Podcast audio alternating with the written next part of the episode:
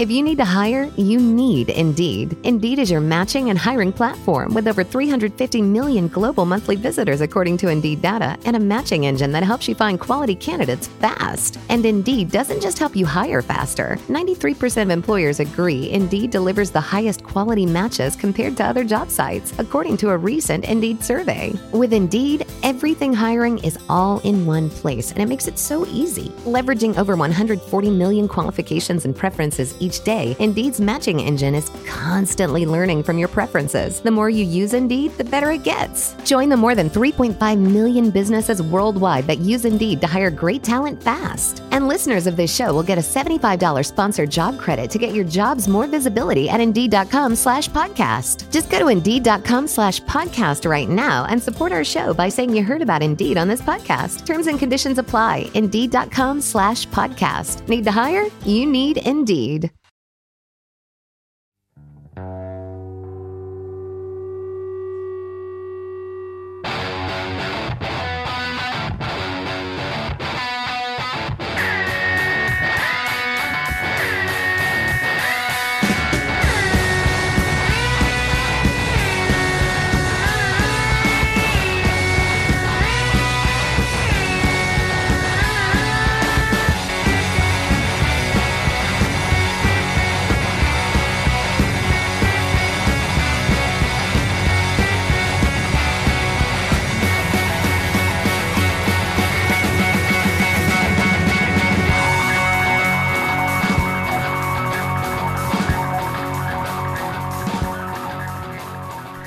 Hi, it's Mark here. I know, I know you don't want me to tell you to give some money, but I'm going to give you some money. I think is the main thing here. This is the price you pay. You have to listen to Mark begging for money before you get to the goods. Yeah, so I wanted. I think it's a good place probably to shout out um, some people that have given us money because you guys, you guys, you guys are awesome. uh, so you know who you are, but I'm just going to shame the people who haven't donated by calling out your name. So hopefully you can feel the adoration and love. We're in a position where we can name every single listener that hasn't given us money at this point, unfortunately. More or less, yeah.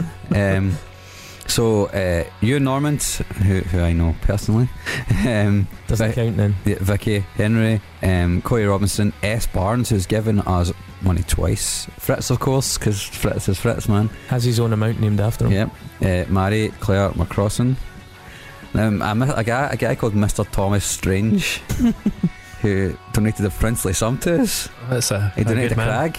Well, oh really? Yeah. So Thomas, if you want to get in touch, we'll either Skype you if you're in America on the show, or you can suggest an album for uh, consideration.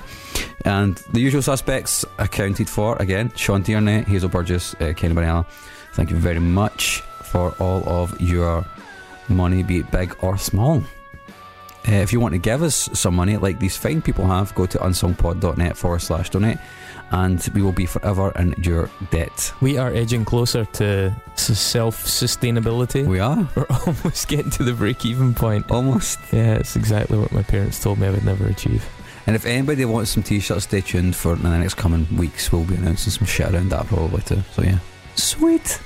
See you on the other side.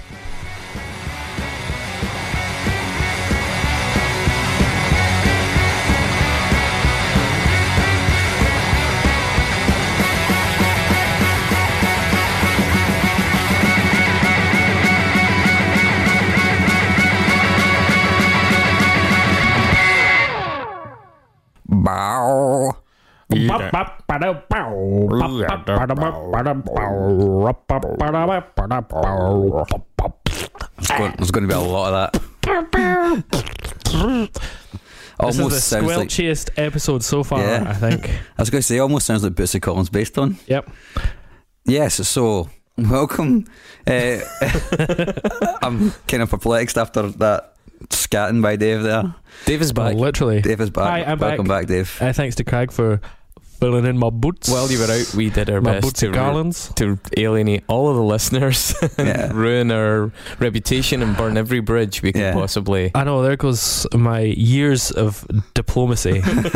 Once again, Well, old David- Chris Cusack comes firing out. It's like when hate everything. Like a fucking- I think all popular things are shit. It's like a fucking tomahawk missile. No, it's like when you go to the movies and you come back and you're dug at the couch. Yeah.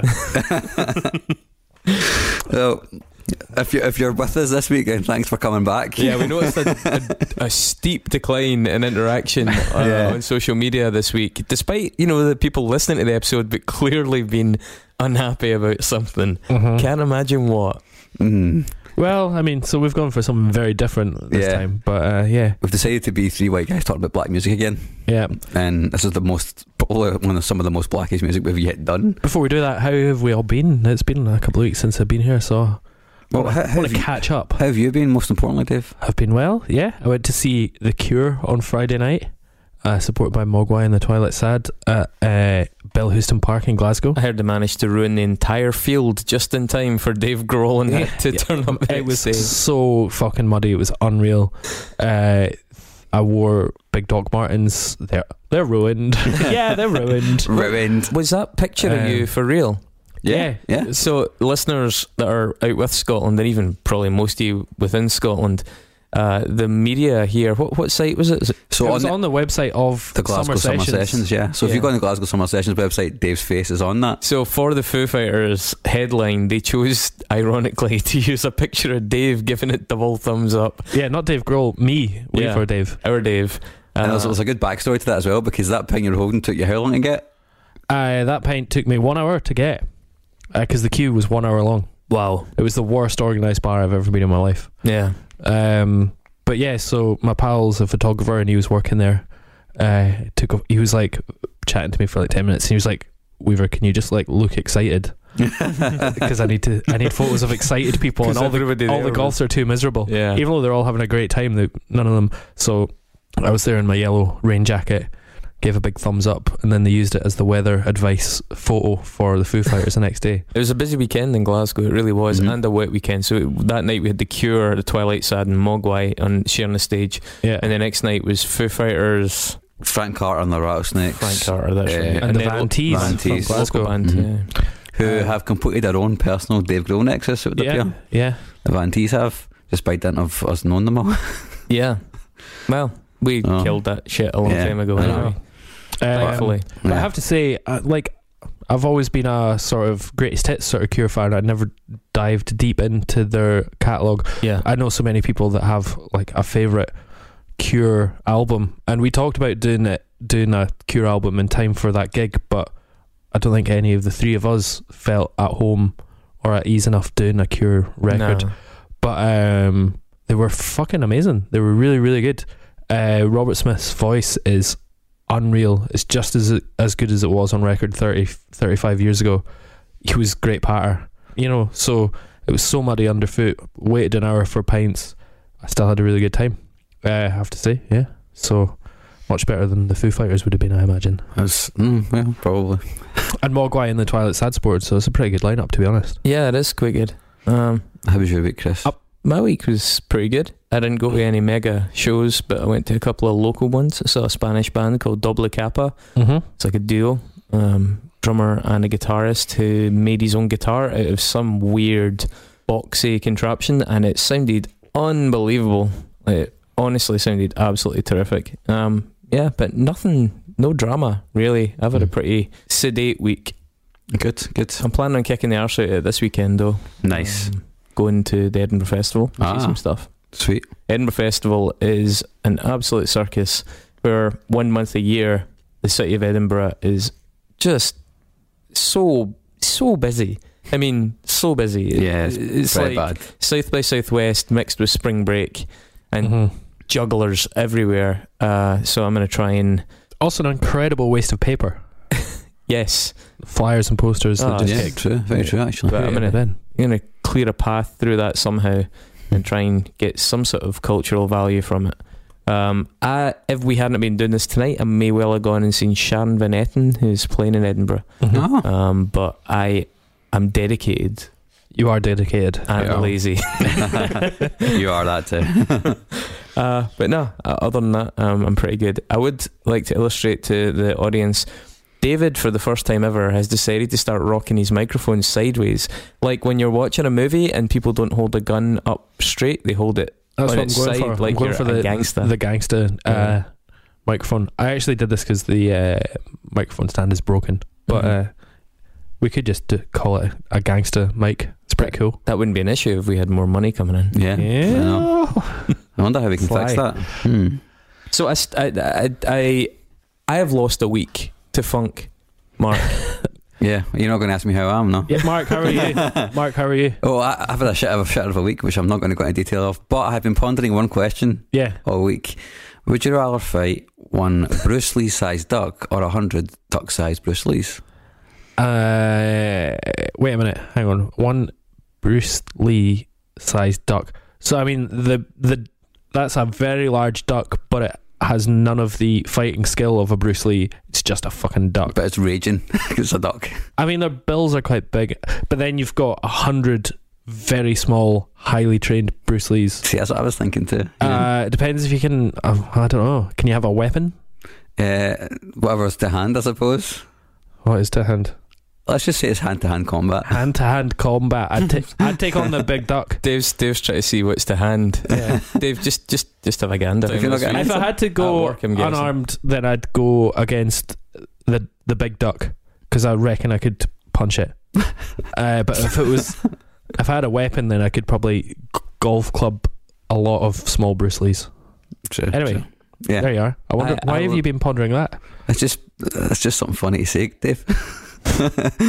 I see. I mean, the jury's out. Well, there Yeah. you go. I, I agree though. I think 100, 100, uh, 100 duck-sized Bruce Lees would be highly trained and, and really annoying and probably deadly. So yeah, Are we worried that this is going to be too short an episode or something?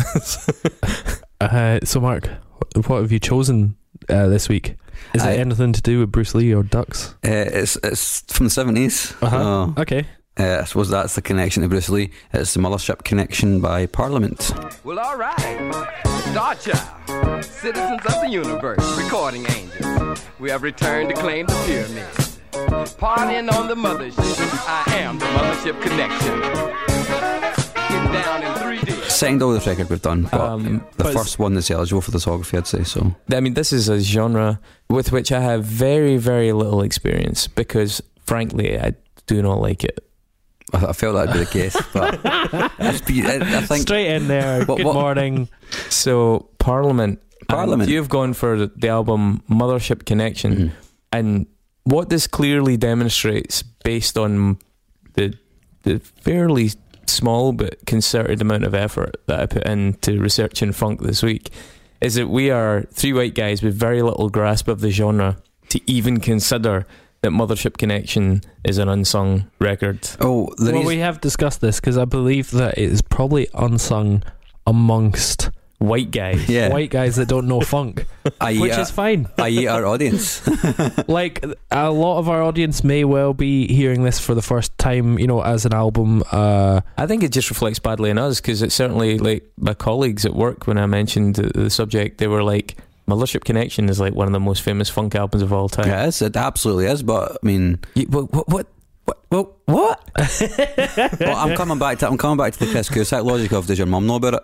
No, my mum doesn't. So uh, well, that's a good point. Hmm. I mean, uh, it's also in- also in- sold less. It also sold less than a, a lot of the records that we've done as well. yeah, in context, uh, any album could be unsung. I think what is maybe interesting is that Parliament, Funkadelic, George Clinton could be classed as unsung in terms of the entire output of 70s music because they're probably more influential than, you know, The Who or Led Zeppelin, but never really get that credit, particularly amongst the white mainstream press, uh, particularly in the UK. Western culture has been shaped by P Funk and George Clinton and this music and this vibe, uh, and has been incredibly, incredibly influential on black and white culture uh, over the last four decades. But I don't think that maybe the whole thing gets the credit it's due.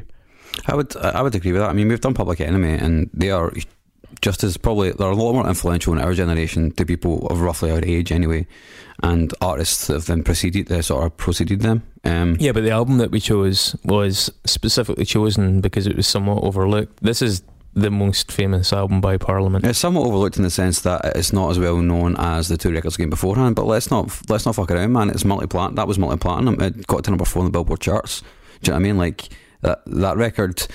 If you want to if you want to contrast them, then that is technically a lot less success, a lot more successful than this Parliament album, which is probably to some degree fallen out of the canon so much because of you know the death of people like George Brown, uh, James Brown, and Prince, and all that. Do you know what I mean? So I think that If if you Google the phrase "best funk album of all time," the first result is "Mothership Connection" by Parliament. so I think we're maybe underestimating its prominence. Uh, it's in the Library of Congress in the Yeah. USA. I don't think anything else we've done is in the Library of Congress. Um, various websites rate it as at least in the top ten. Um, Digital Dream Door had it number four of all time, behind Curtis Mayfield, Sly and the Family Stone, and Stevie Wonder. So they're pretty famous names. Uh, I just as opposed to the Dermot Spire by else, yeah, but still two and a half million and is a very extreme form of music. Funk's yeah, and still very, but still you know is recognised as one of the best rock records of all time. hmm That's clearly the closest we've swung to something that probably doesn't qualify.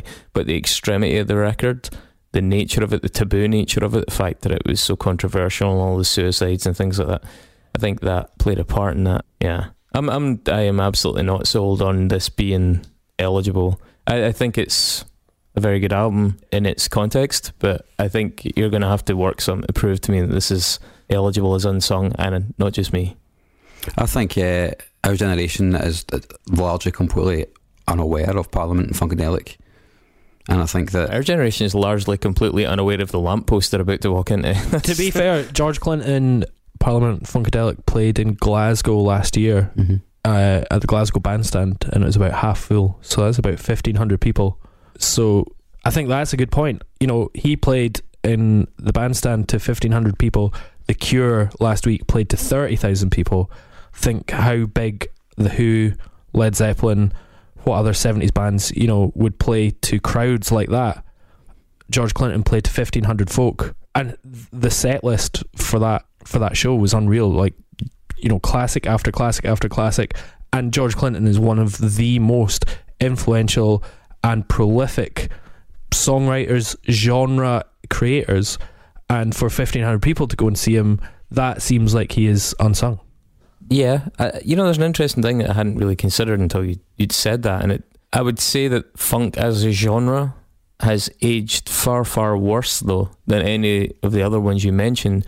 So The Cure, Led Zeppelin, you know, even people that aren't with us anymore, like guys like Jimi Hendrix and stuff, they would have aged way, way better as acts, as styles, as genres. There's something much less uh, cornball about that. Funk, and especially George Clinton, Parliament, Funkadelic, uh, like the, the the absurdity of their stage show and the themes. It's so comical and it's so seventies. so 70s Mhm. that I think it, it does to some extent make sense that it hasn't aged well because I mean listening to it now it's such an anachronism I mean it really is it's like it, it's, It can be if you just take it at face value, but like so many parts of it have then been integrated into modern hip hop, modern funk, modern rock.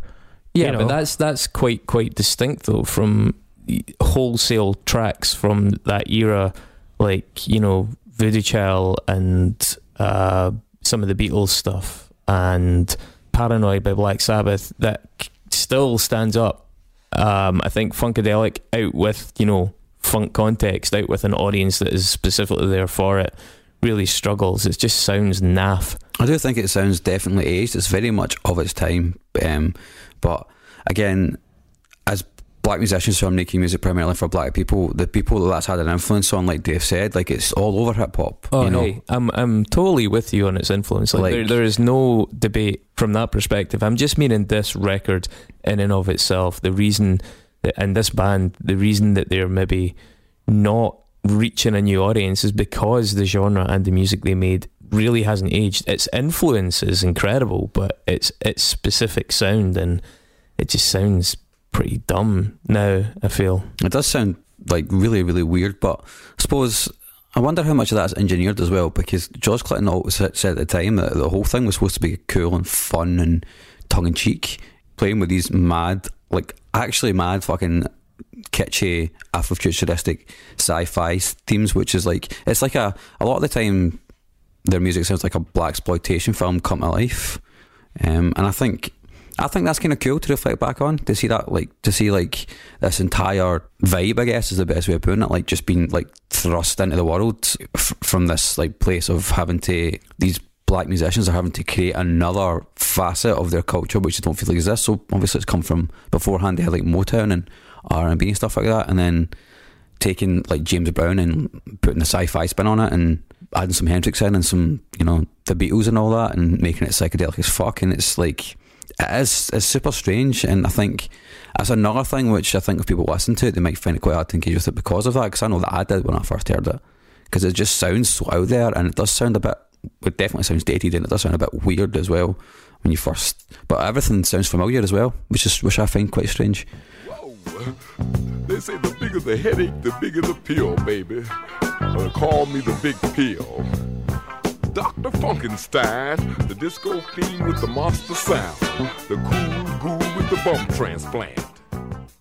Yeah, and I mean, there's there's a way of looking at it in that it sounds. You can say that it sounds dated, but you can also look at it and say that it's like a little time capsule, and it couldn't ever been created at any other time, and that it is, you know, the sound of a fucking mad, weird genius putting and lots of incredibly talented musicians finding this weird voice in post civil rights America that's like taking lots of things and putting like I don't know a weird fun into it.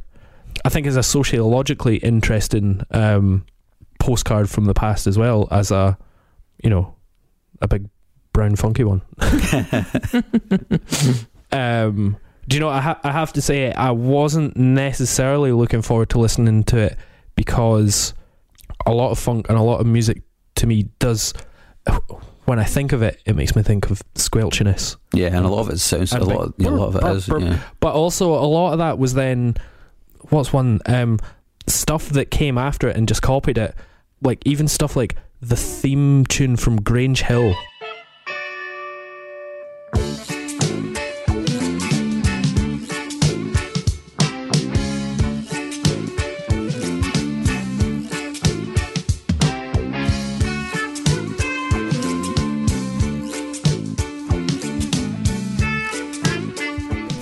Which is like this 80s white as fuck uh, That's really CBBC program. Yeah. Yeah. But like that theme tune just sounds The boinky boinky yeah, sound. and like the 80s basically built on these weird sounds that Clinton had found and then kind of like chat all over them. And there's something I don't know, there's something about the the noises particularly in um things that were were influenced by it that makes me feel a little bit fucking queasy, a little bit car sick. yeah, totally. Yeah. And there's also something about like that sort of late seventies aesthetic when I watch like old seventies like dingy movies. It's always rainy. There's always rusty cars, and I always feel just like oh, it's kind of miserable. But like going back to this record and listening to it um, this last week, it's actually way clearer. It's less. It's way less squelchy than I thought it would, uh, and I was really actually yeah nicely surprised by it. I didn't actually think that this record felt as squelchy as I feared. Yeah. Yeah, I think um, one of the things that we might talk about, I guess, but it should definitely be spoken about at some point at least, is how good a producer George Clinton is. Everything like there's so much going on, and all the stuff is all the stuff he did is, is he's done is so clear, Mm-hmm. and it does. I mean, there's obviously a lot of stuff that does date it. You know, some of the bass tones definitely do. The fucking the keyboard sounds are you know obscene. Like, you just wouldn't get away with that stuff at, at all. Like in the eighties, you wouldn't get away with that stuff. you know, um, but do you want to do a bit of a history on Parliament and where they sit and what P Funk is? Yeah, yeah, yeah. Please. Um, Yeah. Absolutely. I did actually dig into this a little bit. So they formed in uh what 1962 I think um, and they were originally like a doo-wop male vocal group The called Parliament. the Parliaments Mhm. and they formed around this barbershop called Silk Palace that was sort of co-owned by George Clinton Yeah. and staffed by various members of Parliament and Funkadelic. Uh, and they finally had a hit like five years after starting as a band in 1967 with a track called I Want to Testify.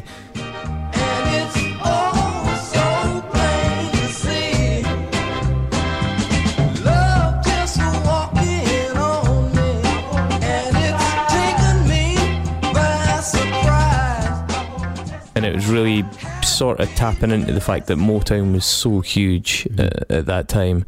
Um, acts like the Four Tops, Temptations, Martha and the Vandellas, Smokey Robinson, the Miracles, the Supremes, Mm. they were all like killing it. And this, Clinton was actually on as a staff writer at Motown for a time during the 60s. okay, So he actually did work at Motown. He's part of the machine. Um, but yeah, it like took a while for his act to yeah, get anywhere near yeah, it was success. five years. Yeah, so it was 1967 before they really had a breakthrough, um, and they had a bunch of issues with uh, record labels at the time because they had, they had a contract dispute with Revilot Records, and temporar- temporarily lost the rights to the Parliaments as a name. They ended up signing a label called Westbound and calling themselves Funkadelic. Then Funkadelic became like a touring band in their own right, but then they restarted uh, the singing group in 1970 as Parliament, and they basically had two bands with the same members uh, playing these sort of different styles. And what is it, 1970 that Osmium by Parliament came Yeah. out, the first album.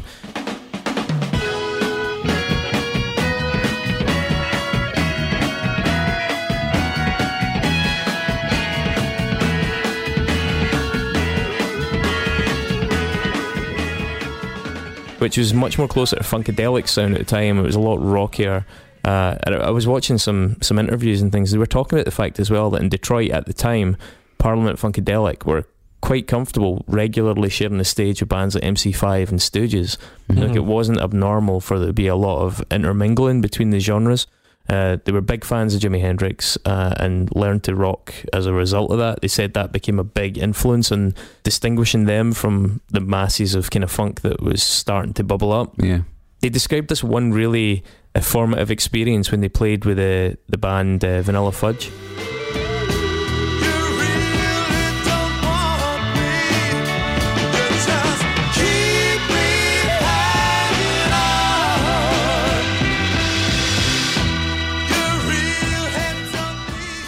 Um, Vanilla Fudge uh, allowed Funkadelic to use their backline.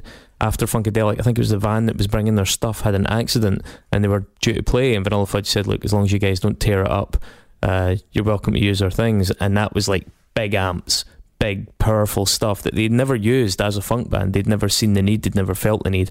And they said that that night, with the feedback and the power of the amplifiers, was completely formative for them. It, it, it, it revolutionized their sound and their approach. And from then on, you see videos of them playing in front of these huge stacks, these huge bass cabinets, and that that really turning things up and really getting into it, allowing there to be feedback, massively influ- influenced Funkadelic as well. Probably even more so.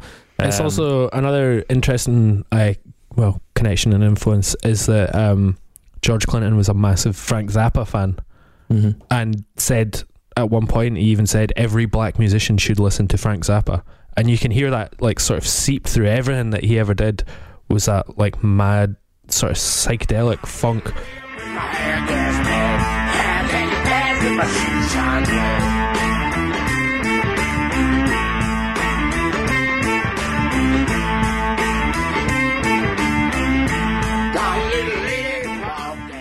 And like, I think Frank Zappa is probably something that we'll have to come back to in the future. Another Oh yeah, definitely. Yeah, so one of the other things that really dis- distinguished Funkadelic and Parliament and Clinton's whole band in general was the amount of drugs, Yeah. and the amount of acid in particular. Oh yeah. Uh, it really started to have an influence on the music they were playing in terms of even down to the recording methods. They described putting their guitarist for for Funkadelic for Maggot Brain. They put the guitarist inside a ring of amplifiers, um, just so he'd get totally lost in the moment, really high, and just start soloing.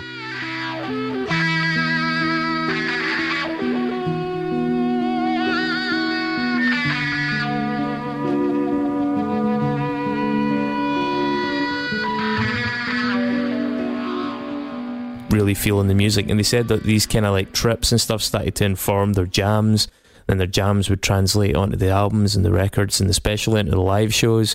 And it became a lot more uh, fluid than maybe some of the more regimented and stripped back and sort of uh, conservative approaches to funk were. Not that they were particularly conservative, but you know what I mean? Mhm. um, a bit more regimented. Um, he did say at the time though that it Osmium's a, a much rougher record by Parliament standards. Doesn't even really sound like Parliament. you know? Yeah, uh, and he felt that Funkadelic were just playing better, and he disbanded Parliament uh, till about 1974. yeah. It was they came back. Yeah, they came back in 74, and they added the Horny Horns, which was like a. which is the horn? I mean, that is just the tip of the iceberg Yeah, of totally. silly names that we're going to get to. Absolutely. Uh, but they added the horny horns uh, uh, as a horn section, which really expanded the sound and brought out Up for the Downstroke uh, the same year.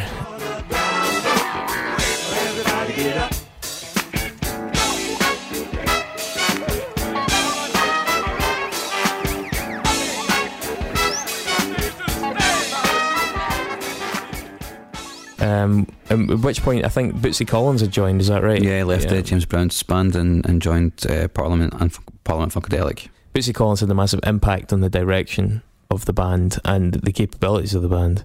What do you What do you think about Up for the Downstroke, Mark? I thought uh, it's okay. It feels as though it's definitely creeping more towards the signature, the signature quote unquote Parliament sound.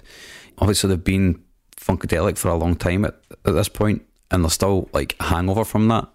It wasn't really until the next record after that, Chocolate City, which is where they actually start to be a distinct entity Yeah. from, It from doesn't. funkadelic. Neither Osmium nor uh, Up for the Downstroke seem to really crack any of the top lists that I think they're fondly thought of. I actually kind of like Osmium, to be honest. It's probably more uh, along the lines of music I would enjoy, but uh, they don't really tend to resonate with the purists. Uh, as you said, Chocolate City, which came out in 1975, by the way, were really prolific. Uh, crazy prolific. yeah, because they're doing Parliament albums, they're doing Funkadelic albums. yeah, Uh, because yeah, we have skipped by uh, Funkadelic putting out like an absolute classic in Maggot Brain and Maggot stuff Brain, like that. Yeah, Maggot Brain is phenomenal and nothing at all like Parliament. It's definitely more Hendrix feeling. Yeah, yeah, yeah, absolutely. Much darker as Yeah. well. So Parliament alone were prolific. Parliament combined with Funkadelic, and they, and then even later with the George Clinton's P Funk All Stars. Yeah. And then they're all doing stuff They're on doing- the side as well, it's, each of them. it's insane. Like the career guys. Uh, Chocolate City in '75 actually sold really big. The, I can't have you run for you. Don't you know you're in this too? Oh, you do me and I'll do you. apparently, it sold 150,000 copies just in Washington D.C. Yeah. Like, it was one of those phenomena that everybody had heard it. It was Mhm. like just this cultural thing in in that area at the time. Uh, it was the first time that uh, Bootsy Collins used what he called the space bass. This um, For thing the big called star thing. a Mu-Tron three kind of envelope pedal filter thing that just created this very distinctive effect.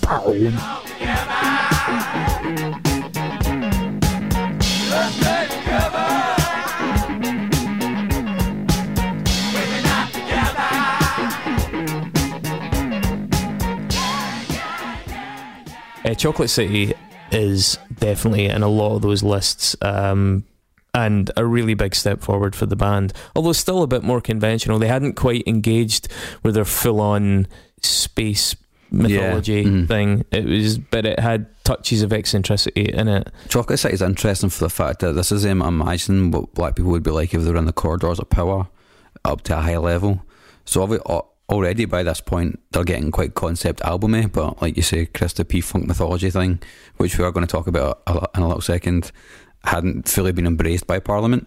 And yeah, Which album was it? Chocolate City. When they had the opening monologue about Richard Pryor being in the White House as the Yeah. Secretary of Education, Yeah. and And don't be surprised if Ali is in the White House. And Reverend Ike, Secretary of the Treasury. Richard Pryor, Minister of Education. Stevie Wonder, Secretary of Fine Arts. And Miss Aretha Franklin. uh, Aretha Franklin was the first lady, and all these kind of things. that's That, the one. Yeah, that became like a really famous part of that record and part of their kind of uh, legacy as well. Um, and there was a politics to it. Like they were definitely. Yeah, like, like their politics was like even the use of the phrase "chocolate city." This was like Nixon era.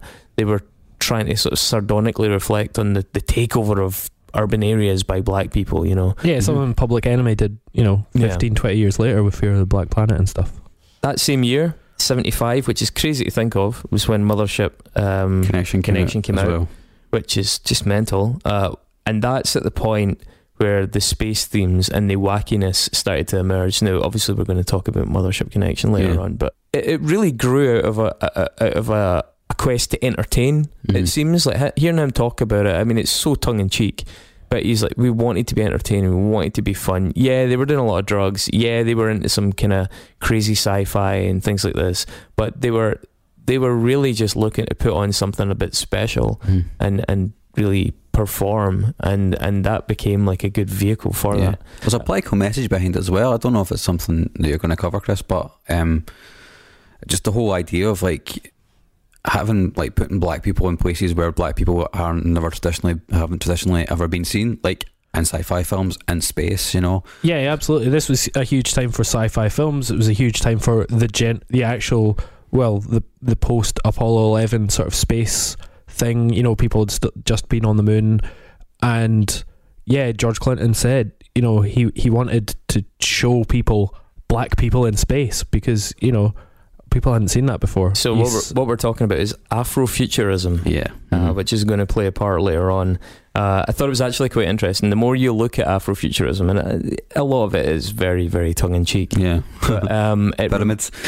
yeah, exactly. Yeah, they embraced the pyramid uh, uh, symbolism a Yeah, lot, mhm. um, uh, and the ancient astronauts thing, aliens coming down and imbuing humans with this incredible uh, extraterrestrial knowledge. It's brilliant to see like black people create their own sci-fi narrative when white people have been doing it for for for just as long. Although Afrofuturism doesn't really become a thing until the nineties, like this is like foundational for that. You know, like it becomes like Well, the, there were there was a there was an author called Octavia Butler who was really big in that. There was things like the Black Panther comics were out at the time, which featured a lot of it, uh, and there was Sun Ra as well, the Mm. musician who a lot of these bands at the time were huge admirers of. I fucking love Octavia Butler. By the way, she's a great writer. Well, they were they were all carving a path with that as well. It was just funny. It re- really reminded me of um, the Black Israelites from the Louis Theroux episode, uh, where they talk about uh, going back through history, how like Shakespeare was black and all these different people were black, and there's an element of like just with the the eccentric costumes and the sort of tongue in cheek nature of what they're saying. That y- it it reminded me a little bit of the kind of Afrofuturism that that Parliament were really messing about with.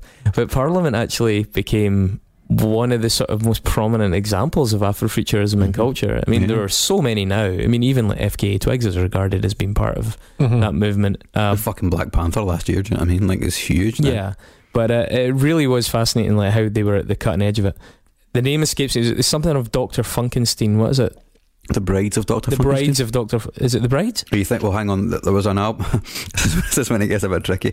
So there was a side project called The Brides of Doctor Funkenstein, but the album's called The Clones of The clo- Funkenstein. That's the one. Sorry. so the Clones of Doctor Funkenstein was 1976. That's the album. Yeah.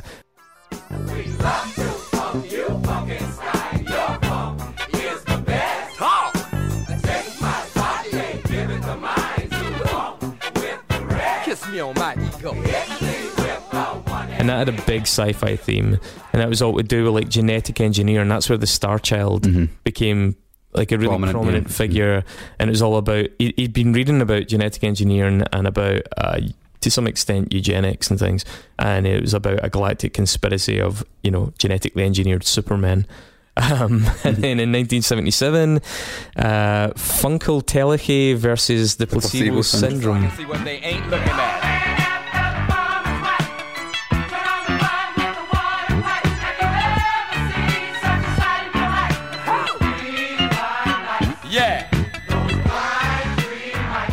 So they're, they, these are both the bad guys in the Funkadelic co- co- in the P Funk cosmology. So, yeah. Oh my god. um, that has some killer lines in it, by the way. Uh, you will dance, sucker. it's just a standalone T-shirt weighing a ham. it's just it's like the, the thing is like even though it's stated, it's still a lot of fun. I think like like thematically, it's like oh my god, these guys are fucking mental. Yeah, it's, a, it's just a whole world you can kind of get lost in. Yeah. yeah. I mean, it If you doesn't- wanna take it doesn't add to the, the credibility of the of the, of the tunes like forty years later. But you're right; it must have been a total blast. Um, also, this like Clinton said that album funk. Is it Funkentelechy or Funkle? Who knows, man? Yeah. Funkentelechy. He said that that he was quoted as saying that's the only album by uh, Parliament that he would take to the moon. Okay. There you go. Um, Okay, it's George. Really, really well regarded though. Actually, and the more I read about it, the more I think there is an argument for that being the more underrated album because it is less prominent hmm than uh, Mothership Connection. It still sold well, but yeah, it's Yeah. not. It doesn't necessarily appear in Yeah. the best of list. In best of our albums, it was their it was voted number two uh, by by the band, uh, above Chocolate City and above Motor Booty Affair, which we'll talk about, but below Mothership. Uh, Stereogum yeah. put it at number three. Vinyl Factory put it at number one. Ranker, which is fan voted, put it at number one. And I thought that was really interesting. So I think there's an argument for that one to maybe be the main rival to what you've picked. It's quite interesting because uh, although Bootsy is a writer on that record, he, he only actually plays drums on one song. He's not actually that prominent on the record as a musician. He plays drums. He just plays drums on Flashlight. He doesn't. In uh, Cordell Mosson, Morrison plays bass in it. So it's got Bernie Worrell on it, who's, if you're thinking about like the, the we core, kind of passed over Bernie Worrell, yeah. by the way. 'cause if you he- want to think about the core, like it's him, it's Clinton, Well, he- and Bootsy. when he came in, he changed things as well, and Mhm. that was around about the same time as Bootsy, wasn't it? yeah, Yeah, Mhm. so like Worrell, he'll come up later on as well, but he was hugely significant. Um, 1978 was Motor Booty Affair. good, good name. Oh! Go wiggle,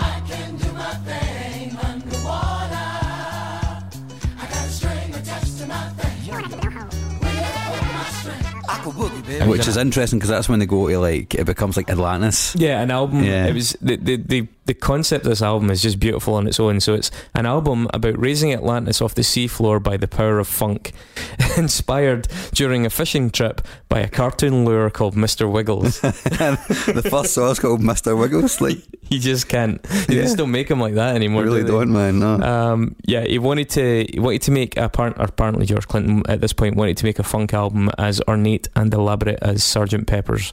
I think he, I think he survived. I think he does that on that record. Um, to be honest, I think it's still the only, uh, certainly the only black funk album to feature a Sieg Heil chant.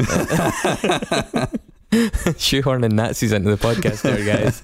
I wish we should get a klaxon for that. and the the the list of musical personnel is split up into Liquid Licks, which is Motor Madness musicians, and then you've got the snorkel singing air tank harmonics, uh, which is then split into two, and you've got the coral reef air bubbly vocalizations. are you and backing then- singers? And then Jaws, who are like the, the main, main vocalists, yeah. Um, yeah, they it's just, had a lot of fun. yeah, it's, it's so much fun. and What, then, uh, what apparently wasn't so much fun was around about 78, uh, Clinton's management style and his general overseeing of the project started to create a few uh, cracks uh, between the members, and uh, a bunch of them left before uh, the next record, Gloryhallastoopid, in 1979.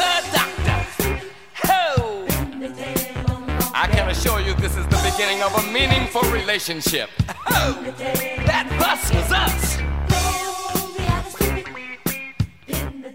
And the one after that, in 1980, Trombipulation.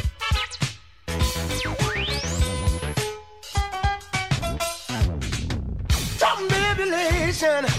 Here comes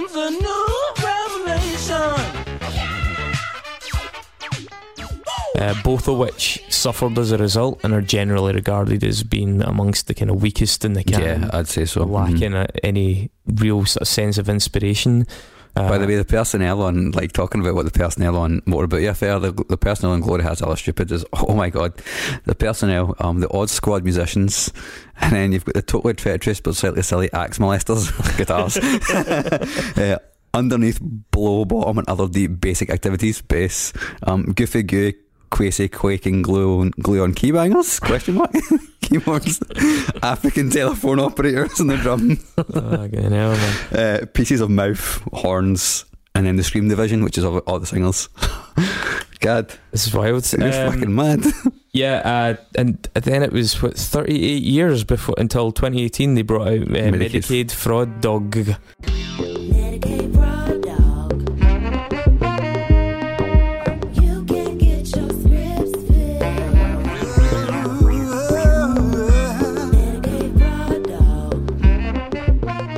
dog. this is just George Clinton and his son.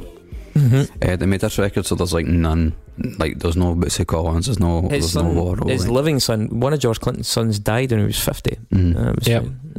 This son is, uh, yeah, he's is he the older one, I think. Tracy Lewis Yeah. is the the guy, the son's name. Mhm. Um, the album was a critique of like big pharma. It was to, to do with the American pharmaceutical system and patents and pricing and opioids and all this kind of stuff. It was quite a political record in its own way, even though again, kind of a bit silly and a bit barmy. Yeah, Uh, it's hard to get through as well. more to be than honest, man. hundred minutes long. Yeah, it's hard to get through. Fucking hell. Um, But there- then at that time, uh, yeah, Funkadelic released albums in 1980, 81, and then nothing until 2007 and 2008. yeah, Uh, and that entire time was then pretty much George Clinton P releasing. Funk All Stars. yeah, P Funk All Stars. Yeah, did they not get into dispute with his record label in the 80s, and that's why the P Funk All Stars became a thing? Yeah, yeah, there was a whole sort of um, array of legal difficulties with uh, Polygram and because like they bought Casablanca Records, and then uh, I mean, it just sounds like the entire seventies and eighties was just legal wrangles with record labels, Yeah. no matter how Horrible. large or small you were. horrible slice of reality there. So Yeah. to put it into context, Funkadelic released 10 albums between 1980 and 1970 1980 and one more since then. And while this is all happening, Funkadelic's first album comes out in 1970 and to 2014 they released 16 albums. I mean, that's a kind of obsessive creativity, I think. Um, before we skip past Medicaid Fraud Dog, it, it's not a terrible album. It, it's way over long, Yeah, twice as long as sure, it used to be. Uh, it's a wee bit naff, but it's worth giving a special mention to uh, one of the lyrics from the song Kool Aid that goes, "Hump until you hiccup, pump until the pussy poop."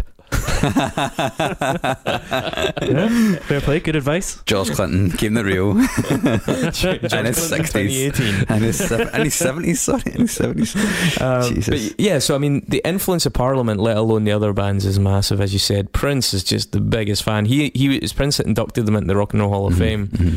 Um, that, by the way, that is an interesting watch because I haven't actually seen it, believe it or not. Ev- it's 14 minutes of almost everybody speaks before George Clinton himself, including like the bassist that got kicked out after the first album, and he's not chuffed. Right? They're all up there. 15 of them, yeah. Oh, it is it is pretty pretty brutal. It, Yeah. it includes all the guys that left during the, the, the legal disputes, the guys that set up like a band that's name was kind of like a diss of it. Um, I mean, it's really pretty pretty interesting. And fair play to George Clinton for asking them up there. Um, but yeah, Prince uh, does the presentation. Um, uh, also, Rick James was a massive fan of Mhm. George Clinton. He said that was a huge part of uh, where he got a lot of his bass inspiration. You know, Yeah. So I guess Bootsy Collins is to thank, but also other bands that were really vocal about their love of Parliament uh, were Talking Heads. Strangely,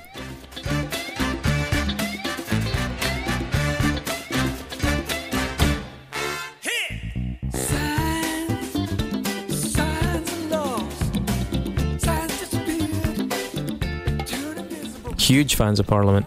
Um, and Red Hot Chili Peppers, and indeed George Clinton produced Freaky Styley, the second album by Red Hot Chili's Yeah. in 1985. Did not know that Red Hot Chili started in 1984. Mhm. Yeah, they had a couple of Misfires. records. They, they had uh, like three or four albums before they got to Blood Sugar Sex Magik. I yeah, was like, totally. wow, okay. But um, yeah, they were kind of like the funk Pantera. Um, Uh, but of course, Bernie Worrell then went on to uh, play with Talking Heads. He's like an integral part of their live sound, and you know, Talking Heads are seen as this.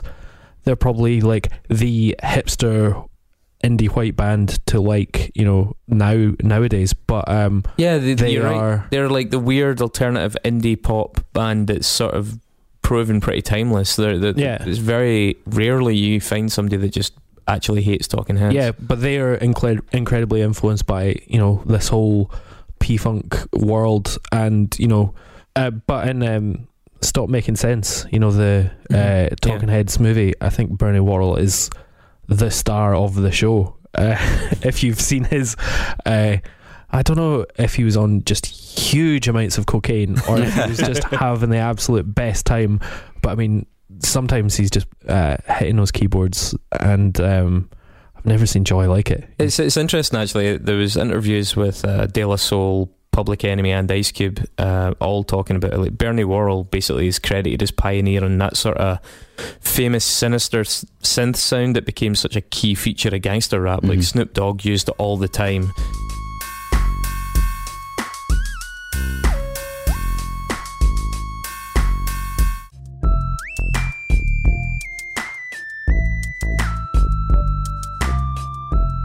Sort of modulated synth, uh, quite thin tones that just, that, I mean, you'll absolutely know it.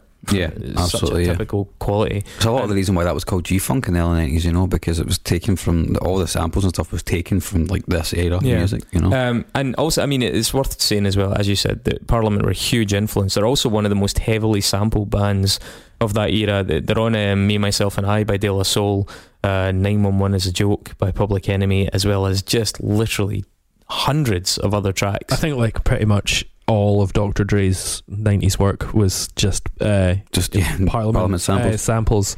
Uh, and then you know like stuff like OutKast. Yeah, absolutely everything that and you know even you even listen now to uh, Kendrick Lamar, D'Angelo, Mhm. all that stuff is so heavily indebted to to Parliament. and he fucking loves it as well, man. He loves he loves the fact that people like sample his music and riffs all the time. He's just like just do it. Like he's a huge fan of like passing on yeah, he, passing on the wealth. he you know, released two sample albums, just purely sample albums. Talking about that pitch shifter thing with Secret Track, he just put them out. One, so he could get loads of royalties from people using the samples from his sample albums. Yeah. Two, so they were available to people at the time, just to start dropping into all these like rap and hip hop tracks. Um, But over the last twenty years, you know, he's even appeared on you know appeared on records with Snoop Dogg, Wu Tang, uh, Big Boi from Outkast, uh, Kendrick Lamar, Childish Gambino, Flying Lotus, yeah. yeah. I know something that they don't know. I know something that they don't know. I know, something that they don't know. So another it's like- Afro, Flying Lotus, another Afrofuturist. As well. Yeah, absolutely. His new record is fucking mental. I, I, I find it. I, I admire him a lot, but I, but I find his music quite difficult a lot of the time. Ah, yeah, definitely challenging. Um, I saw him in the ABC about four or five years ago, and it was one of the best live shows I've ever seen in my life. But um, yeah, his records are tough to get into. Mhm. Definitely. Um, and speaking of that, so as much as I, I clearly have an appreciation for this and the legacy of this, I just find funk generally uh, a difficult form of music to connect with, certainly on an emotional level. I, I really don't get any emotional click from it. I, I can appreciate the skill, I can appreciate a tight jam. Uh, you know, I can appreciate the showmanship of it and the solos and the, the, just the astonishing amount of rehearsal and ability that's involved in it. Uh, absolutely, but it has a sort of music effect on me. Mhm. It just sort of floats past me. I, I really can't Do you know what? feel moved by I it. think you might be listening to it in the wrong way. because, and, like, that's to music not, in the wrong that- way? No, no, no, no. I think like eh, for anybody to get into funk by listening to it and trying to study it and think of interesting things to say about it for a podcast, right? Or you know, just like to objectively go, oh yeah, I'm not sure if I like that, blah blah blah. That's not the point of funk. I think the point of funk is get really fucking high, turn it up really loud, and you know at two a.m. with a bunch of people, and that's when it really fucking kicks in. That's what it's for. It's not for um, contemplating. it's or, for, or see it live. Is, and- yeah, yeah, or for seeing it live. You know, go down, take some acid, go see Parliament. You know that Yeah, you I would mean- truly enjoy it. Then I think. I could take acid and look at a light switch and, and have a good time. You know, uh, I, I have listened to funk before. I mean, I have listened to funk Yeah, I know. for I, I twenty know, but to thirty like, years. I think it just is not a genre that ever has clicked with me. I, I get that it's fun. I get that it's sort of throwaway and enjoyable. I get all that, but it's not what I look for from music personally. And I think some manifestation of that, some manifestation of that lack of a deeper emotional connection is part of why it doesn't age as well as maybe something of the likes of The Cure or of Sabbath or of Hendrix. There's less of a, there's more of a frivolity about it. I think it's designed to be, to be a little bit more superficial and enjoyable, as you're saying, than it is to really speak to like deep emotional turmoil. And that's that's cool. yeah, there's, but there's a it's, place for it's that. interesting that you say Sabbath because I think Sabbath are an interesting parallel because they created heavy metal around the sort of same time as this P Funk, and it was all about dark sort of fantasy and you know uh, weirdness that was very much disassociated with reality, um, and they never really dealt with human issues. They were like a sort of fantastical band, but in a very Birmingham way. Whereas, Birmingham. uh, you know, this is just a I'm not talking, very similar yeah. and a cultural shift over. No, I think you get me wrong. I'm not talking about the, the actual themes, because if anything, I think the themes in Parliament and Funkadelic are very relevant. I'm talking about the, the musical delivery and the structure and the melodies and the harmonies and just just the, the no, and I appreciate that, but I think you've grown up as in a, I don't know, like if you were born in Detroit, you would probably like Parliament more than you would like Black Sabbath. Is all I'm saying. well, like I think it's very let's look at it from a- tied to your cultural upbringing. let's look at it from another angle then. All right, so, so music of this time. Yeah, I fucking love Smokey Robinson. I love Smokey Robinson. Th- Yeah. This is not a case of I don't relate to black music or I don't relate to music from this area. I feel there's an emotional, melodic, uh, like longevity in things like Smokey Robinson and things like Sam Cooke. The, the the Motown side of it really, really does connect to me. So and like things like the Temptations, they're fantastic. So it's not that is not the case. I feel funk in and of itself. It's just Yeah. not a genre that, that works for me. Um, but I bet you I do like I do like the jazzier end of it by the way because one of the things I was asked like people were like well, what funk do you like I really like the Headhunters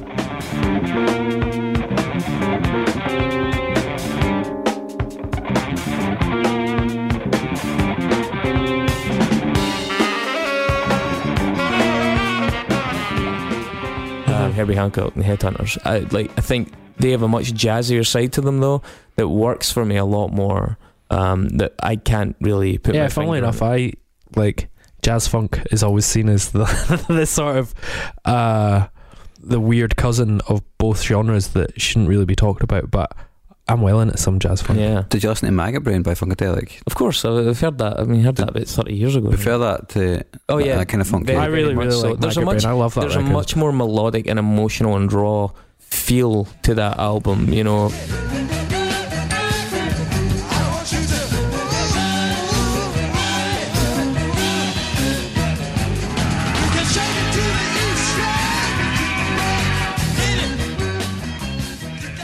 even when they rip, let rip with solos and things like that, there is a, there's an emotional impact to that album that I just don't get from just listening to somebody slapping a fucking bass guitar. See, I wasn't going to swear in this episode because I used up all my swear words last week, but I hate slap bass. I hate slap bass.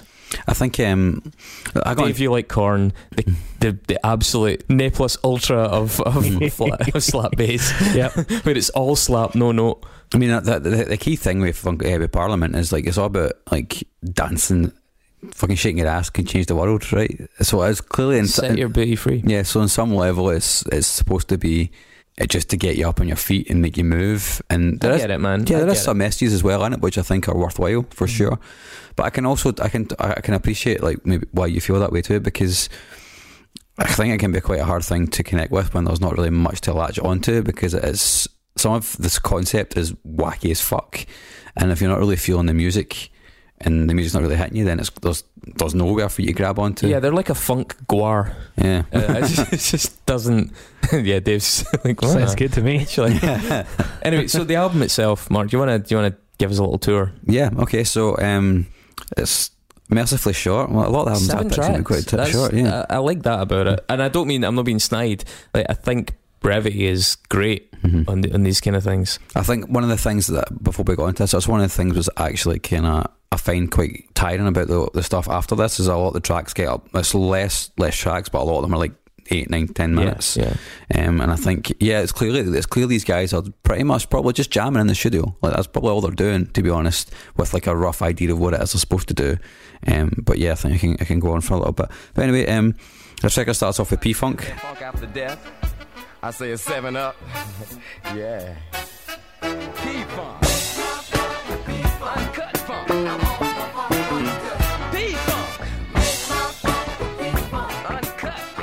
To get funked up, which starts off with a DJ intro. Um, so it's Mhm. basically George Clinton being uh, a DJ, which is introducing you to the whole G uh, G funk P funk uh, P funk concept. Um, it's a good it's a good spoken intro. It's not. It's not as rich in character as the one from Chocolate City, though, Yeah, which it was really isn't, Like, yeah. which was a defining example of that of that approach. Mm-hmm. Uh, this song does have the the lyrics uh, "Chocolate Nebula" yeah. in it, and Don't step on my funk. I It's also sampled by Dr. Dre on The Chronic and Ice Cube in The Predator. So Yeah. yeah, that's I'll I'll be your uh, sample master. Thank you, David. I think yeah, this is the. I see this track is like particularly the particularly the DJ intro is them basically saying, look, this is a new era of funk which is distinct from the James Brown shit that you've heard before because Chocolate City still got quite a lot of that going on. Um, but this record's super dan- This song's super danceable, man, and the bass line is squishy as fuck.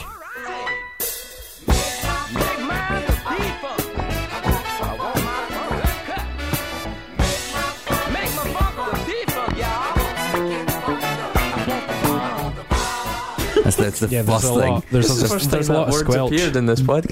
Yeah, Squelch and squishy. Squishy. Yeah. Yeah, it's, it's pretty squishy. Um, but it's just like it has a bopper jam, you know. The horns are really good. They're on the pocket, straight four four beat. Um, and it's just a bop, man. It's got a great groove, and the dynamics are quite cool. Like bringing it up and down, it's quite a nice thing. So it's fun. It's definitely a thing though where it, it would be much better to see it live than hear on record. And I like it on record, but um, it's also got a cool thing where every instrument gets an introduction. So you get you get you get like Bernie Worrell, you get Bootsy Collins, you get a wee bit of guitar, you get the horns, you get the backing vocals, all coming in and out. I think it's pretty cool. See, uh, in some of their later records, as they became really, really, co- sorry, not later records, in some of their kind of like halcyon period records, like Mothership Connection onwards up until about 78, they said that none of the bars were ever the same. So they would always have people soloing. There'd be sometimes multiple people soloing at Mhm. once. And even though the overall structure was similar, you would just never have two bars the same in, Yeah. the, in the one song. You get totally get that, and like uh, on this record. Speaking of bars, um, I seen a funk band in a bar in New Orleans, man. Because that's the reason why I brought up the live thing earlier on, because it, like it totally changed my appreciation for like I like I like funk in as much as Prince does funk, but Prince is better when he's not doing funk when he's doing something else. Um, but I totally changed my appreciation for it. ha- having seen it live. Um, anyway, get that out of the way. I think Get Off by Prince is my favourite funk song of all time. That's that's a good mixture between like funk and Yeah, it's like, just a great balance. Yeah, mhm. um, but some of his pop songs are untouchable, as, we, as we've already discussed in previous episodes.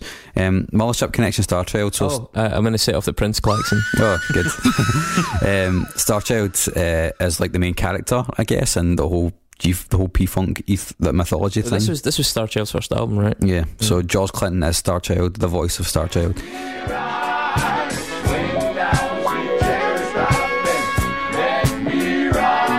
Going it on the chocolate Milky Way. What's that, CC? Oh, there's a George Clinton character, by the way, which is based on one of his old friends that has a giant nose. Yeah. And uh, if you diss the funk, your nose grows, apparently. Yeah, so uh, is that uh, Sir Nose devoid of funk? so um, he's uh, uh, he's got uh, one of the quotes from one of the records is I have I have always been devoid of funk and I will continue to be devoid of funk. so he says in one of the records, and uh, he relentlessly pimpifies the people by sucking their brains until their ability to think was amputated, pimpifying their instincts until they were fat, horny, and strung out. So basically, it's I mean, it doesn't even make any sense. I like it, but he, he sucks their brains and they're amputated. yeah. On top of ability, their ability to think was amputated. Have you noticed that the lyrics to these albums are basically just your average conversation in a house, but you change whatever the noun is to funk? Yeah, So, yeah, yeah. yeah, if, totally. I, if, I wanted, if I wanted to turn the channel on the TV, be like, David, can you pass me the funk? Yeah, yeah, yeah. Mark, what's for dinner? Yeah. We're having funk tonight. Oh, I need to I need to go for a big funk.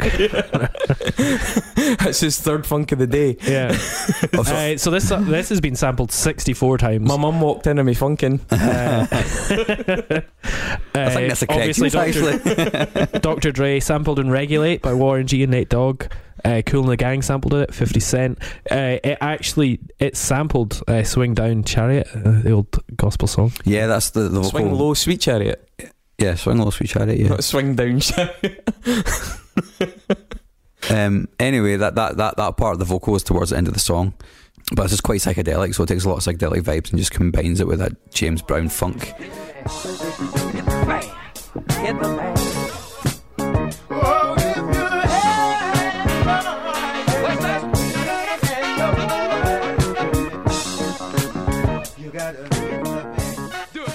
And Bernie Worrell totally fucking crushes it in keyboards in this song. Yeah, I feel we Absolutely actually crushes maybe maybe unfairly skimmed over just how significant Bernie Worrell was when he Mhm. joined the band Mhm. in terms of taking them up a level. Yeah, because like I think there's there's at least three or four keyboard parts going on in most songs, um, different sounds. I mean, his um, his influence was on the sound of the band is just Can we talk about track No. three yet? I mean, I really, unfunky UFO. with the lyric "Give up the funk, you punk." yeah,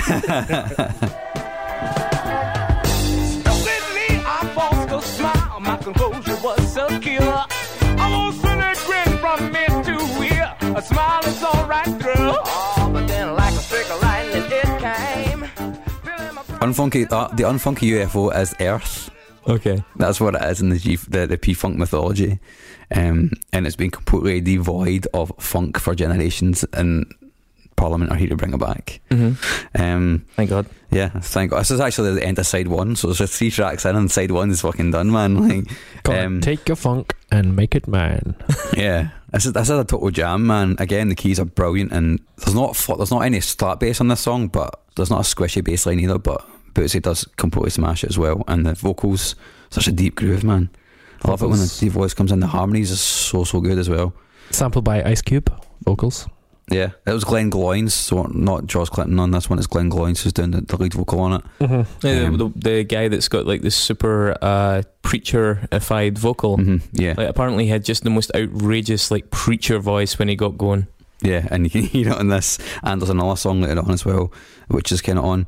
Um, but this is a really cool way to end side one of the record because then you're like, fuck, we're just getting into it, and then it kind of goes down, and then you get oh, super groovalistic pro funkistation. Prosy Cation. Funkistation. I just wrote mad the name. bump bump. Yeah,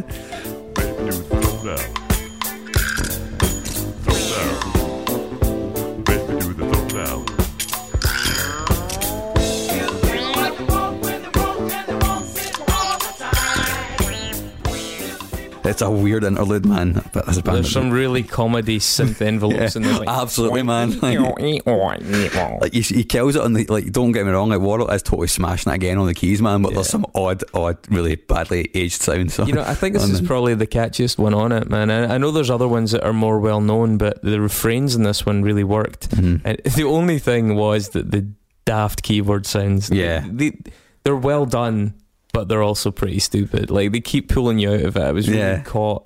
I like it. I like I like this one. I've got time for it. It's good natured, but yeah, It's like Clinton's just kind of went here. Can you just like put like put on like the maddest keyboard sounds you have for this song, and we just put them in? it's so baked. Um, can we talk about handcuffs? Hang on, five. one more thing before we get into before I finish this. There's actually sleigh bells on that song as well. Towards the end, you can hear them in between the beats. It's fucking. It's really weird. It's not. It's not a C. Kyle chant, but it's yeah. Yeah. Give. Uh, handcuffs. Yeah, let's like let's So talk about that. handcuffs uh, hasn't aged well.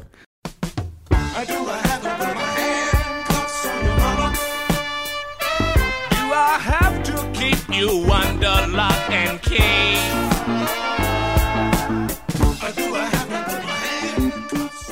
Uh, I mean, the lyrics are some uh, questionable lyrics. very questionable, but Mhm. also um, he was uh, influenced by a Ike female. no, no, that song was like a retort to a female beat poet, um, and she actually joined him in singing the song later at, at a later date and stuff like that. So he's it's not serious. There's But, nothing I about mean, this band it's- serious. Exactly. I, I, I will give you that. Yeah. the backing vocals are awesome in this too. Like when they when they bring in the female harmonies as well, it's like it just takes it up a next level, and their vocals are always on point, man. Give up the funk is like the mo- one. Of, that's probably like the most popular song. Uh, well, the subtitle "Tear the Roof Off the Sucker" Oh, because fuck that yeah. was the title of uh, like a film thing, wasn't it?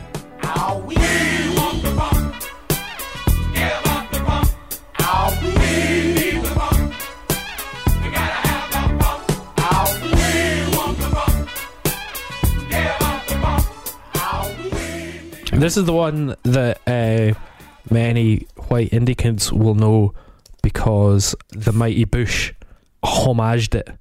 In, Oh, yeah. in their, uh, remember Old Greg? You know what your problem is? What? You ain't got the funk. You're all rigid. Hmm? You're like a breadstick. You got no rhythm. Yeah, well, I've heard all this sort of stuff before, thank you. Well, maybe I could help you. I got the funk. Yeah, I know. You're very funky, Greg. No, no, you don't understand. I mean, I got the funk right here. It's in this box. You see, the funk is a living creature, about the size of a medicine ball, but covered in teeth. Came from another planet and landed on Bootsy Collins's house. Back then, Bootsy was just a simple farmer, but he took one look at all those mauve titties and he lost his mind. He began to milk the funk, Shit, this ball producing some sweet cream. made himself a funk shake. Raise the Lord. He began to feel fizzy inside. He found he could see round corners. What the? Suddenly, he passed out. But when he came to, baby, he was slapping a bass guitar fast and loose like some kind of delirious funky priest. Oh, yeah. yes, I do. Actually. Yeah, and we've mentioned old Greg on this show. Yeah, because old. Greg was like he'd lost the funk and all that, and th- that whole episode was basically a tribute to George Clinton and Funkadelic and Parliament, and uh, the funk song they play basically is just a bad version of this song. Uh, if, you, if you want to get into the real nitty gritty of this song, um, which I won't get into, if you go into Wikipedia, there's an excellent analysis of the structure of the song. the song is constructed using jazz influence form.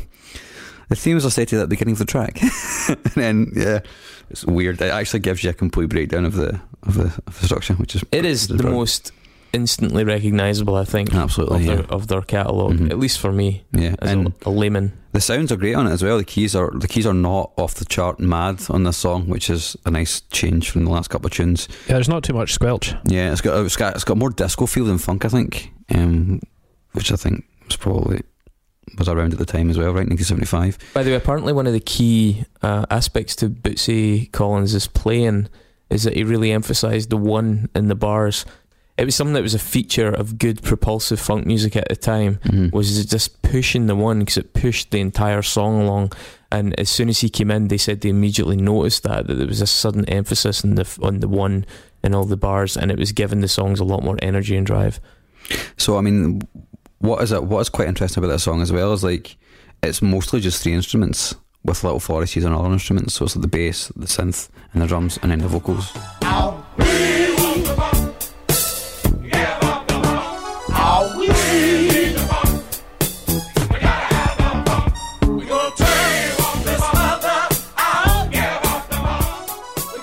But the vocals like are found in different groups. Like one of my favorite things about Parliament and why I love why I love them so much is that the it's a total jam band thing, right? It's like all the instruments are always having a conversation with each other. So one's saying something, another another one's replying to it. It's always about call and response. And this song, like with it being like the most pop, most famous song, it it can feel repetitive because it does go on for ages repeating the same motifs. But if you listen closely, it is like a call and response thing, which is going on like throughout and it's probably the best, probably the best song on the record, and probably one of the best songs they ever wrote, to be honest. And then the last song is the night of the Thrum Thrumpus people, Thrum Thrumpus Thump Thumpacidus Thump, Thumpasaurus people.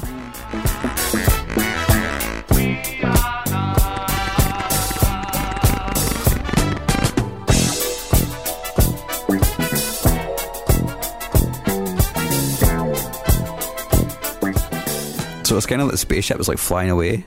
It's got a really farty synth, like a properly farty synth. synth. Thrump. Yeah. Yeah. Um, but the bass line is fucking cracking on it. Um, it's definitely like a farewell. And then it, apparently that uh, Gaga Gaga bit, the Gaga bit, apparently that's like a James Brown um, homage.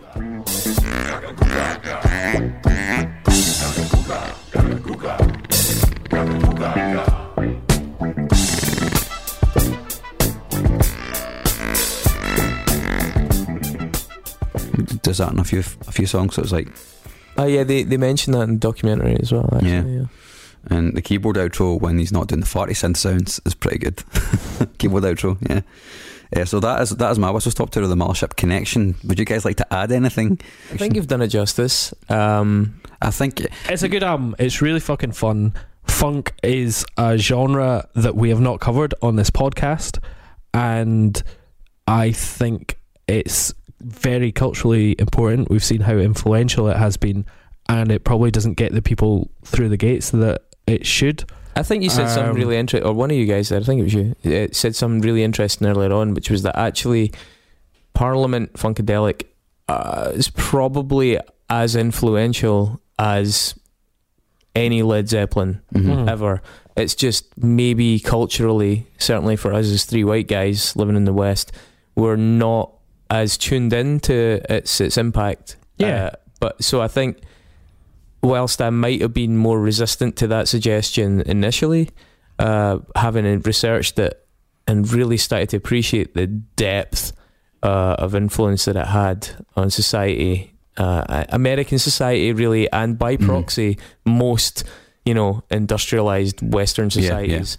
Uh, I, I do kind of, I do kind of side with that. I think that's a fair point, and it, I'm glad we've raised that point because, yeah, the the band overall, I would say, is probably somewhat culturally disproportionately overlooked. Yeah. I don't think this album is overlooked in terms of music or funk. I think it's seen quite rightly as one of the leading albums of all time in, in this genre and of the 70s as well. But yeah, I'm happy to put it in as the funk record that we talk about. It won't be the funk record because we might as well be a- choose- there's going to be a Prince one. Well, yeah, no, but the P funk, you know, the 70s funk, we Yeah. might as well. It's been really interesting talking about it and, you know, diving into it. Um, so we might as well put the best one in. I Or, think- you know, the the the big one. I think you're right, and um, my my initial reason for bringing it in was I, I want to bring it to a whole bunch of people that probably haven't heard it before.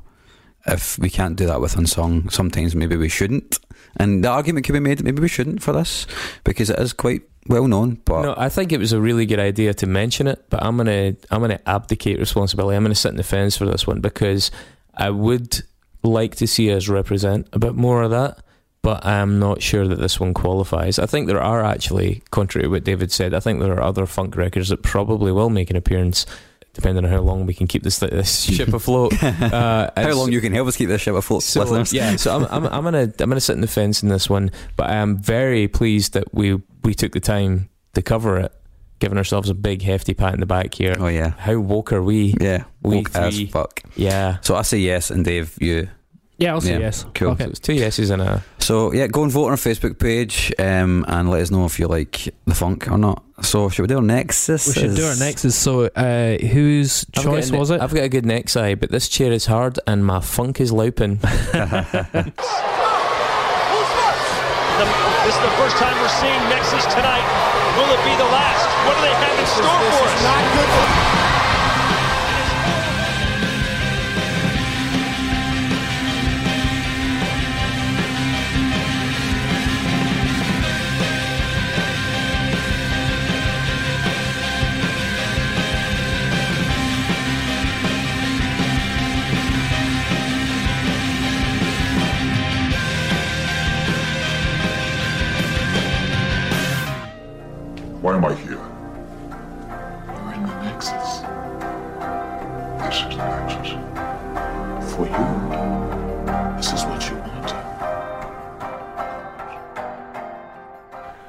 Uh, so, who chose what?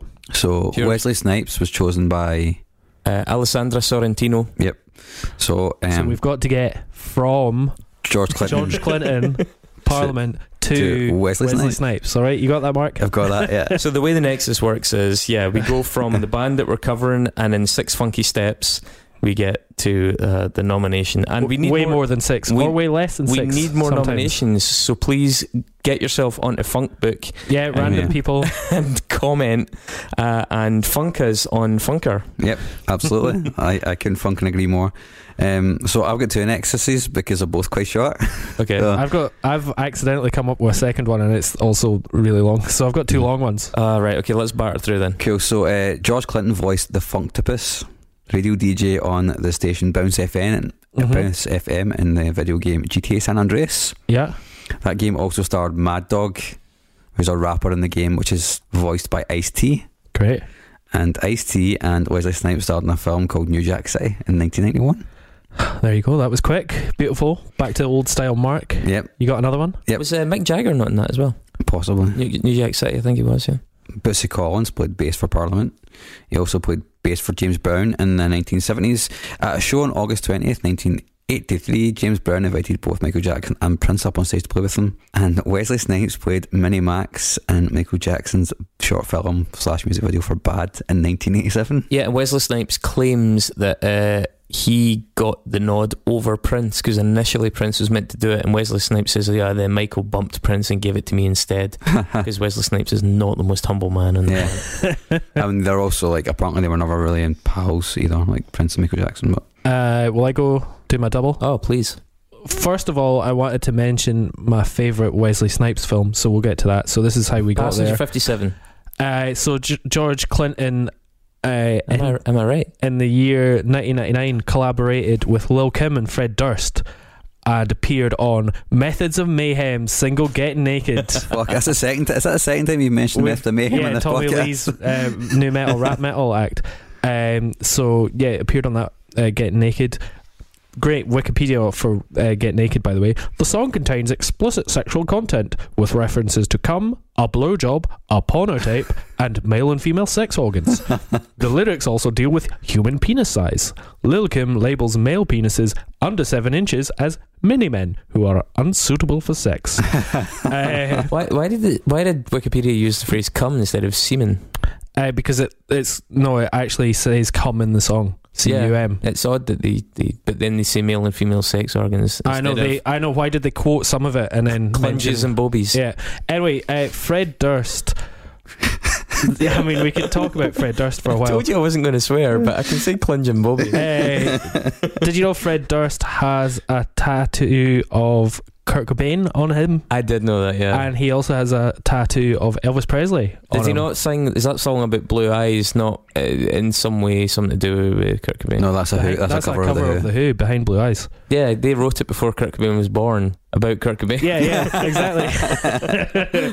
uh, but he also has a tattoo of Elvis Presley. Elvis Presley was married to Priscilla Presley from 1967 to 1963. Priscilla Presley, Was most underage. famously, was uh, in The Naked young. Gun and the Naked Gun uh, sequels uh, as Frank Drebin, uh, stroke Leslie Niels- Nielsen's um, Love interest. love interest. In Naked Gun Two and a Half, The Smell of Fear, that also uh, featured Richard Griffiths as Dr. Albert S. Meinheimer, a wheelchair bound Yeah. scientist. and Uh, his and his uh, evil, tw- his own evil twin. Uh, yes, exactly. Now, Richard Griffiths also appeared in an episode of Inspector Morse. uh, Just in, the one. in the early nineties. Yeah, yeah. No, like, he wasn't. He was never. He was just a bit part player. It's like the British Ironside. Well, there's several uh, big. Ac- I've actually been going through a Jonathan Creek phase, and it's amazing seeing how many actors just appeared in one episode of Jonathan Creek. Much like Inspector Morse, another actor who Much like Columbo as a well. much, another actor who appeared in one episode of Inspector Morse was Benedict Cumberbatch. Wesley Snipes. Elizabeth Hurley. Elizabeth Hurley, who co-starred in Passenger 57 with Yeah. Wesley Snipes. I He's was done right. it, ladies and gentlemen. He's done it. uh, I also just halfway through the episode, I realised that um, Jesse Rae, who is the Scottish uh, singer and funk man from uh, St Boswell's, He is. He is, Is the is Scottish real- funk man. Is that a real thing? yeah, Jesse Rae, he went, I've never heard. he's uh, he was at Parliament Funkadelic show last year. He wears chainmail and takes a sword with him everywhere he goes, but somehow is Doesn't allowed get because it's. Jesse Rae. That's. Um, Is this, is this is this real? Just like Oh no, no, Jesse this is Rae's like the rabbit. The story in of Jesse Rae is fucking incredible. So he went over to the the US in the late seventies, made friends with Parliament and Funkadelic, and tried to get a record label, but never got one. But he ended up uh, collaborating with what's his name with uh, Bernie Worrell. with Wait, Bernie, yeah, with Bernie name. Worrell, and released some music with him. And he's yeah a really interesting and weird guy that you should check out. Anyway, Can I and- just add to that for him a sec? yeah. He stood for general election. Well, yeah, that's part of fucking. That's my next part. Where do you think I was going to go? He Can- stood can we- for the we get him twenty on fifth. Sorry, Can we get him on? uh, maybe we could actually. But he, in the 2015 general election, he stood for the Berwickshire, Roxburgh, and Selkirk constituency. What He- party? He, did not get in. Uh, independent, I believe. Um, in the 2015 general election, another musician who stood separately was Bez from the Happy Mondays, who Was stood for the thing? reality party. Holy God. Um, he was their sort of centre left anti austerity uh, party. Uh, Bez actually appeared, or somebody played him in 24 Hour Party People, the the old uh, sort of Hacienda Factory Records uh, movie. I think he is in it, but I don't think he's in it as himself. If you know what I mean. I think he is in it. Yeah, possibly. Yeah, I don't think he plays himself. Either way, Steve Coogan starred in that film as Tony Wilson. Uh, Steve Coogan, you know, appears with Rob Brydon in The Trip, Mhm. a TV series stroke film. Rob Brydon appeared. Uh, his first ever movie role was uh, Lock, Stock, and Two Smoking Barrels in 1998, which also featured a very early appearance of Jason Statham. Jason Statham, who appears in The Expendables with Wesley Snipes. Expendables three. Oh. He plays Doctor Death. Is that right? Doctor Money. Doctor Death. I have something like never seen any of The Expendables. No, me neither. that. I seen the third one in cinema and I spent most of it in hysterics at how bad it was, and almost got kicked out of the cinema for it. Uh, okay, Parliament. Uh, Parliament were part of the Afrofuturism movement, as we spoke about earlier on, a cultural aesthetic that kind of explores the intersection of African diaspora with technology, uh, including people like we mentioned, Octavia Spencer, the author, Sun Ra, the musician, uh, Black Panther, the comic character, was a big manifestation of this cultural movement. Uh, there was like a linkage to Egypt and ancient aliens and ancient astronauts and all that kind of stuff. As it happens, Blade is also considered part of the Afrofuturism Really? movement, but that's not where I'm going with this. But yeah, it is. Interesting. Uh, Janet Jackson is quite a prominent person mentioned as one of the more modern manifestations of the Afrofuturism movement. It's also interesting. Uh, and one of the kind of aspects of that was the Michael Jackson's video Scream, where him and Janet are in, in space. And I don't think it's just when a black person goes to space, it's Afrofuturism, but I think there's a little bit more to it than that, Mhm. hopefully. Uh, but yeah, she so she comes up in that quite a bit. So this is where it branched a little bit. Also, by the way, uh, it's worth just a wee mention. Part of the Afrofuturism movement is a guy called Nick Cave, not Nick Cave of Nick Cave and the Bad Seeds, but Nick Cave, uh, an artist uh, from Chicago uh, who is exhibiting at the tramway in Glasgow. So if you're from Scotland and are interested in any of this stuff, he's an exhibition called Until, which looks really good and is on at the tramway until November the 24th. Wow. So there you go. Uh, what's that? A public announcement? I Yeah. think we've ever done that. Fucking Anyway, so Janet Jackson, one branch of that. Janet Jackson's sister, Latoya Jackson, did an interview on CBS in 2011 on a show called The Talk, promoting her autobiography, uh, during which she revealed that her ex husband, uh, a pure creep called Jack Gordon, who's dead now, uh, tried to sell her for sex to Oh. Mike Tyson uh, for a hundred grand. Uh, and actually, Tyson told her mum that this is what had happened during the conversations where that now ex husband uh, and Mike Tyson once knocked out Wesley Snipes in the toilet of a restaurant called Roscoe's in LA after he discovered that Wesley Snipes was seeing his girlfriend and they got somebody to follow him to the restaurant. The guy phoned him. Michael Mike Tyson came down and knocked Wesley Snipes out in the bogs.